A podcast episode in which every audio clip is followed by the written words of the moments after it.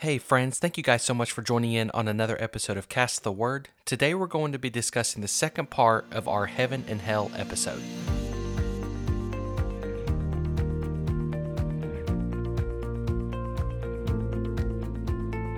Thank you guys so much for joining us today as we continue our new season. In the last episode, we began our new fast forward season where we're discussing the future. And in our first couple episodes, we are discussing the reality of heaven and hell. Last episode, we spent our time together discussing hell, and in this episode, we'll be discussing the promise of heaven. And if you missed the last episode, please go check that out. In that episode, like I said, we discussed um, some misconceptions and some truths, some biblical truths about the reality of hell. And I think it's very very important for us as believers to listen to that. Just as a quick reminder for us that hell is a literal place that people are going every day. It's a it's a good reminder for us. And today we're discussing the promise that we have as believers on what is to come. So with that being said, let's go ahead and dive into today's topic.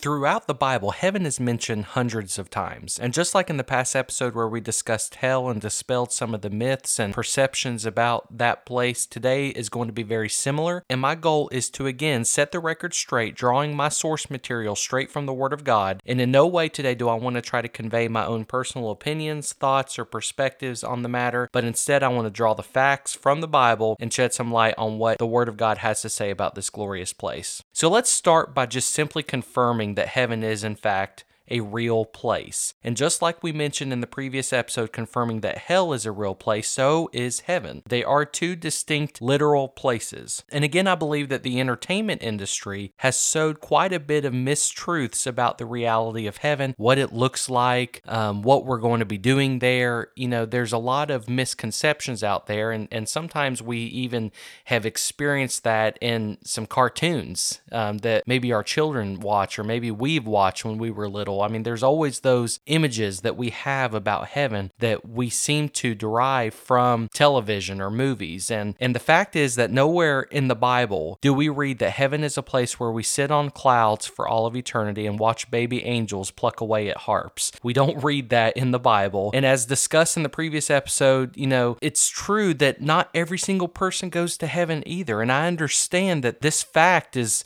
kind of uncomfortable for us to consider that some people, when they they die, they don't go to heaven. But it would be unwise for us to hide behind that facade and not face the reality. We must be wise, we must be aware, and we must be educated as to what the Bible has to say. Paul teaches us in Colossians 3 1 through 4 that heaven is a real place and that we should be focused on that place more so than our earthly home. It reads, Since you have been raised to new life with Christ, set your sights on the realities of heaven, where Christ sits in the place of honor at God's right hand. Think about the things of heaven, not the things of earth. For you died to this life, and your real life is hidden with Christ in God. And when Christ, who is your life, is revealed to the whole world, you will share in all his glory. We should be cognizant of this place as we live our lives on this earth, and we must come to the realization that heaven is our eternal home, not earth, and that whatever we have on this earth in regards to our own personal possessions is nothing compared to what we will have in the life to come. Jesus said it best in regards to the reality of heaven in John 14 1 through 3. He said, Don't let your hearts be troubled. Trust in God and trust also in me. There is more than enough room in my Father's house. If this were not so, would I have told you that I am going to prepare a place for you? When everything is ready, I will come and get you, so that you will always be with me wherever I am. And we all also know, which was also discussed in the prior episode, that we each have a choice to make in regards to where we want to spend eternity. In John 5:24, Jesus said, "I tell you the truth, those who listen to my message and believe in God who sent me have eternal life. They will never be condemned for their sins, but they have already passed from death into life." Throughout the Gospels of Matthew, Mark, Luke, and John, we read about Jesus' ministry while on earth, and time and time again, Jesus preaches about heaven and the fact that he came to earth to die on the cross so that we could spend eternity with him. We mentioned before that if hell wasn't a real place, place, then it disregards the work Jesus accomplished on the cross. Well, arguably, the same could be said for heaven as well. Jesus died so that we could go to heaven and so that we could not go to hell if we so choose. So now that we know that heaven is a real place, let's discuss what we'll be doing in heaven. There are things we will do in heaven, and there is an old saying that says, I'd rather party in hell than be bored in heaven. Well, sin shouldn't be a party to us, guys, and this saying just adds to the confusion of heaven. We will have things to do in heaven that that will be rewarding to us, and we will not miss our old lives. There is no sorrow in heaven, and we will not miss what we have here. And the fact is is that if sin is more pleasurable to us than spending eternity with God, then our mind isn't right to begin with. Better said, our heart isn't right with God. So sin doesn't give us fulfillment, it makes us empty, and it makes us empty from God, and it drives God away from us. To want sin more than God only should be a reminder to the depravity of the nature of man. Aside from physical tasks and duties, which we will have as ones who reign with Christ, one of the first things we'll acknowledge when we get to heaven is the beauty of heaven, is the actual place and the way it looks. We read about this in Revelation 21 when John saw the new heaven or new Jerusalem and described it as having the glory of God, its radiance like a most rare jewel, like a jasper clear as crystal. It had a great high wall with 12 gates, and at the gates 12 angels, and on the gates the names of the 12 tribes of the sons of Israel were inscribed. And John continues by saying the wall was built of jasper, while the city was pure gold like clear glass. He continues by describing the walls of the city adorned with every kind of jewel, and he lists out these jewels and says that the twelve gates were twelve pearls, each of the gates made of a single pearl, and the street of the city was pure gold like transparent glass. Guys, the streets of heaven will be made of gold. Imagine the best place on earth you can imagine, the best place you have seen. Heaven will be a million times that in regard regards to its breathtaking appearance. And we'll come across a few more scriptures later on that describe the physical beauty of heaven as well. The fact of the matter is is that heaven will be a place like we've never seen before, and to miss it would be a great mistake. Another misconception that I want to put to rest today is what some people think we're going to do with Jesus when we die. And we hear about this often in in jest or or people just playing around or you know, I don't know what their motivations are that, you know, the thought that when we die we're going to run and just jump in Jesus's lap and talk to him like he's a big Santa Claus or something like that. And the book of Revelation, which is the last book of the Bible, tells us about the end times and what we can expect. And the writer of Revelation, who is John, was given this revelation for the churches. And we read in Revelation 4 about someone who is sitting on the throne. Now, this is in reference to Jesus, but I wanted to just take a moment to read through this scripture and, and just ask the question Do you think when we read through this that this is the image of somebody that we're just going to want to run and, and jump in his lap? So think about that as we read through these next few verses. In Revelation 4, John says, And instantly I was in the Spirit, and I saw a throne in heaven and someone sitting on it. The one sitting on the throne was as brilliant as gemstones, like jasper and carnelian, and the glow of an emerald circled his throne like a rainbow. Twenty four thrones surrounded surrounded him, and twenty four elders sat on them. They were all clothed in white and had gold crowns on their heads. From the throne came flashes of lightning and the rumble of thunder. And in front of the throne were seven torches with burning flames. This is the sevenfold Spirit of God. In front of the throne was a shiny sea of glass, sparkling like crystal. In the center and around the throne were four living beings, each covered with eyes, front and back. Think about that. The first of these living beings was like a lion, the second was like an ox. The third had a human face, and the fourth was like an eagle in flight. Each of these living beings had six wings, and their wings were covered all over with eyes inside and out. Day after day and night after night, they kept on saying, Holy, holy, holy is the Lord God, the Almighty, the one who always was, who is, and who is still to come. Friends, let me tell you that we're not going to just run up to King Jesus and sit on his lap like we're best buds. He is the friend that sticks closer than a brother, but we have to acknowledge his holiness here. We're going to fall on our faces and worship to the one who is sitting on the throne. The image that John saw here was that there were other people and angels in heaven giving God praise and glory.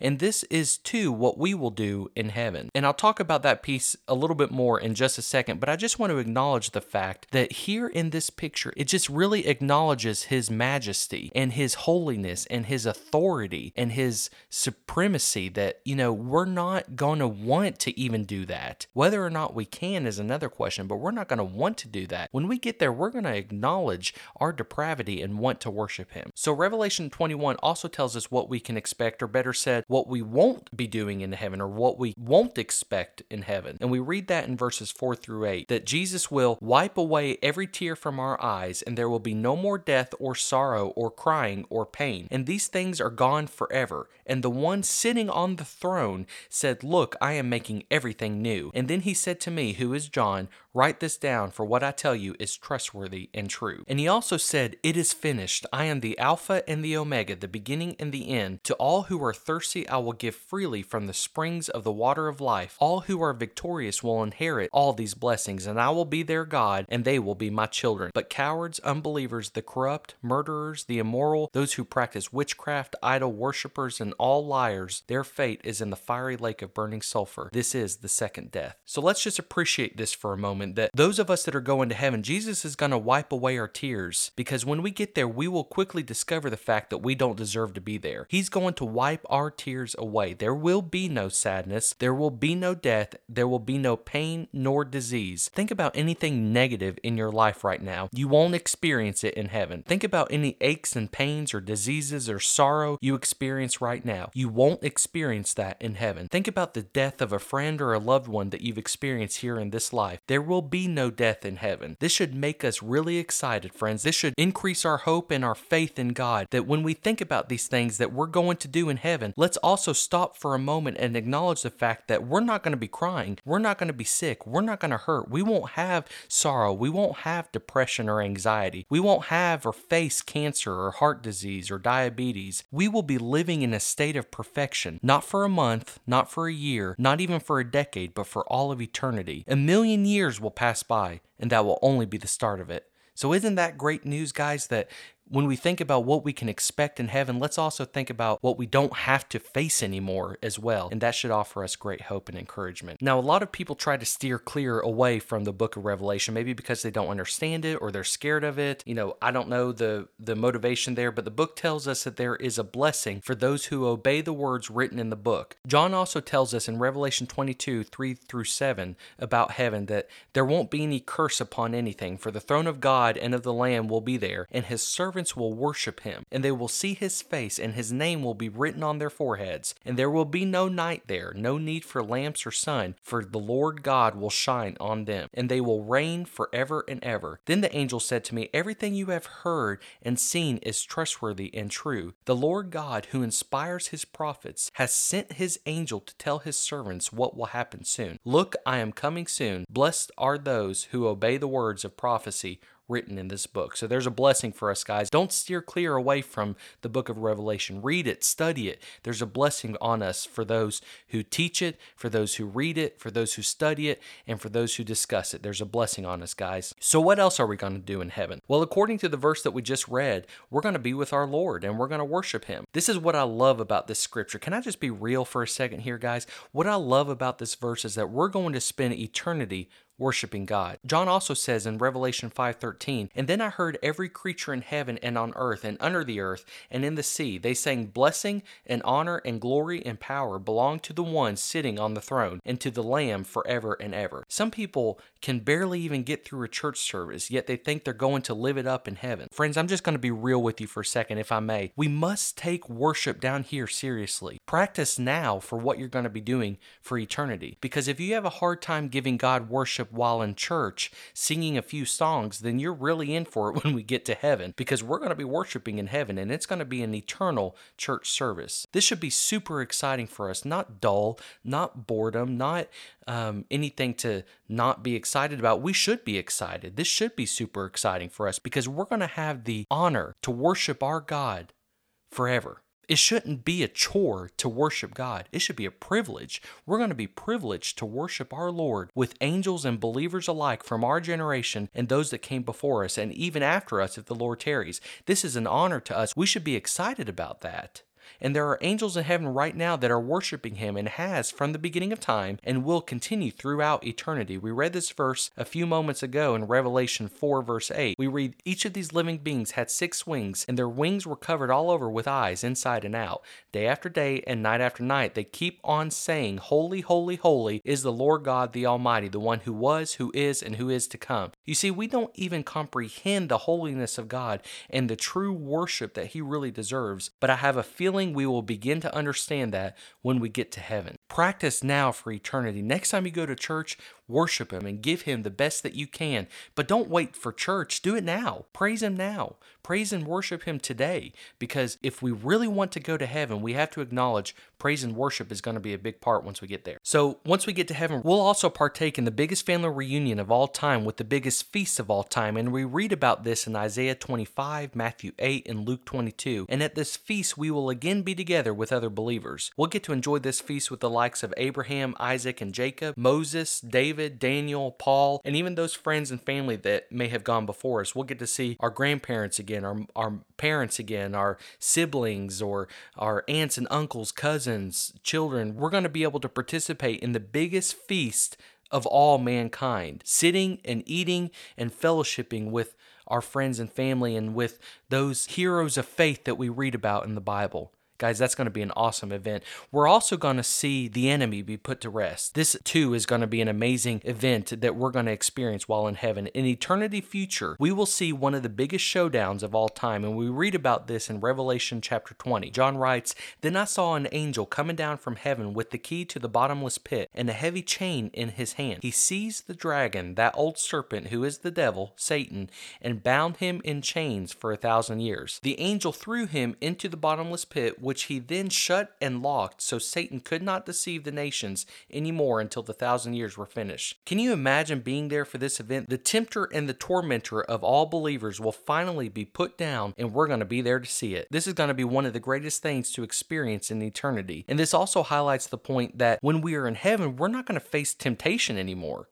I don't know about you, but temptation is present almost anywhere we go nowadays. And it doesn't matter what your temptation is, it's gonna find you out. The battle is very tiring after a while, and I hear this a lot from those that have been serving the Lord much longer than I have, that maybe generations ahead of me, that the older we get, the more tired we get of being tempted. This offers great rest for us, guys, that when we get to heaven, we're not gonna face temptation. We're not gonna be tempted anymore and we're also going to see that great showdown. That's going to be an amazing event. In heaven, we're also going to reign with Christ. 2 Timothy 2:11 verse 12 teaches us that if we endure this life and remain faithful, then one day we will get to reign with Christ in eternity. He says, "You can trust these words, if we were joined with him in his death, then we are joined with him in his life. If we are joined with him in his sufferings, then we will reign together with him in his triumph. If we suffer with him, then we're going to reign with him." One author put this so well when they said, we may not often think of ourselves as kings and queens who will rule over creation, but this consequence of our redemption flows directly from who the Lord made us to be and what salvation has accomplished in repairing his broken image. God made us to have dominion over creation, to rule it for his glory, and we read about that in Genesis chapter 1. We forfeited our ability to fulfill this vocation in Adam, but Christ succeeded in reigning over creation as the last Adam. In him, we are now able once more to achieve our original purpose as righteous rulers of this world. Guys, isn't that amazing? Friends, heaven is a real place and we will not be floating on clouds throughout eternity with baby angels playing instruments, okay? Heaven is a perfect place. A lot of people wonder if we'll be aware that maybe some of our loved ones didn't make it to heaven. And and the answer to that is that even though we will recognize those around us, we'll also be cognizant of God's holiness and the salvation offered to us by the cross. All of us deserve hell and none of us deserve heaven, and it is by God's grace that any of us us make it there. So, do I know the answer to that and how that would work? I don't. I'm not going to try to pretend I do, and I'm not here to give you my opinions either. I don't know how God will veil that for us, but I know that heaven is a perfect place according to the Word of God and that there's no sorrow there. Well, how can we be aware that maybe our significant others aren't there or our parents or our children may not be there and not have sorrow? right?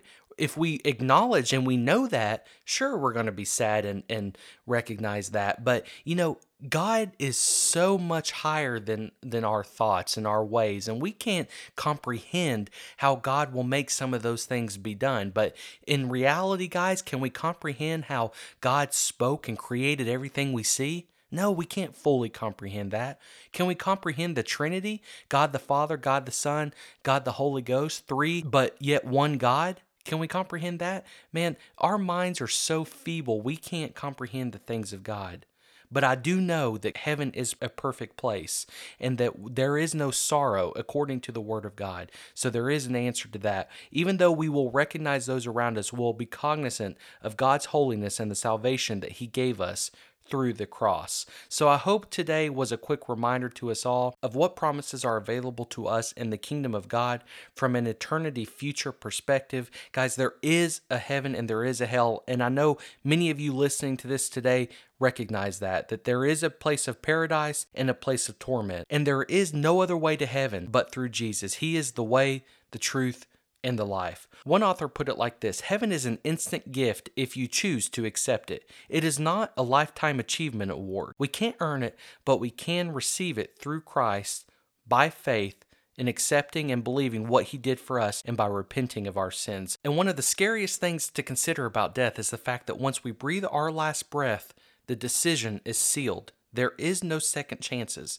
There is no do overs. Whatever you chose to do and however you chose to live your life will be sealed for all of eternity upon your death. A lot of people may take salvation for granted and may think along the lines of, well, you know, I'm just going to party and live life to the fullest right now, doing whatever I want to do, whenever I want to do it, and with whomever I want to do it with. And then when I get older and I settle down or even start approaching death, then maybe then I'll take my walk with Christ more seriously and I'll try to repent and and you know, get my sins forgiven, and that way I'll have a my card punched so that when I die I can go to heaven. That's such a terrible mistake to make, guys, because we never know when we might get in the car and that might be our last trip, and we never know when we might go to sleep and not wake up the next morning. We never know when some terrible unknown disease may take us suddenly, and we definitely should not take for granted God's grace that He has given to us as a gift. We are in the church age, we are in the dispensation where we can tap into that. One day that's going to be cut off. The Bible tells us that none of us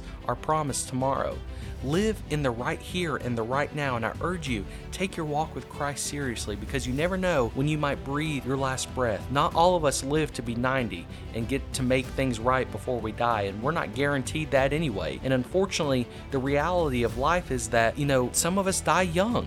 And we may not think that that's even a possibility, but it, it can be and we're not promised tomorrow. So I just thought I'd plug that in there for us as well, just as a reminder. Guys, don't wait, do it now. Give your life to God now. What are you waiting for? What in this life is worth missing heaven over? What in this life is worth giving up the opportunity to live and reign and worship Christ for all of eternity? Guys, there's nothing here that's worth it. There ain't nothing here worth missing eternity for. We read in Revelation 5 that we're all going to give God the glory. I like the way the Passion Translation reads it in uh, chapter 5 verse 13. It says then every living being joined the angelic choir. Every creature in heaven and on earth, under the earth, in the sea, and everything in them were worshiping with one voice, saying, Praise, honor, glory, and dominion be to God enthroned and to Christ the Lamb forever and ever. The question I want to ask you is are you going to give him the glory as his servant and follower or as someone who rejected him? The fact is that every knee is going to bow and every tongue is going to confess that Jesus Christ is Lord. But which side of the line are you going to be on when that day comes. The choice is ours to make, and we should pray that the Holy Spirit will draw us in so we can live the life here that God wants us to live. But we should also prepare for what is to come and to try to gather as many people as we can as we head that way. Guys, I hope you enjoyed the episode today. If you are new and you haven't done it yet, don't forget to subscribe as well and look forward to future episodes in this fast forward season. Guys, we're having a lot of fun with this. I hope you guys stay strong in the faith, and I look forward to talking to you next time.